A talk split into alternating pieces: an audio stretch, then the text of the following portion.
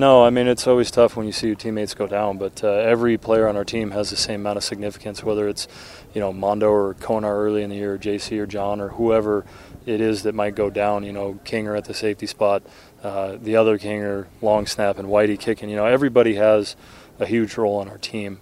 Um, so it's not like it's any more significant when somebody else goes down.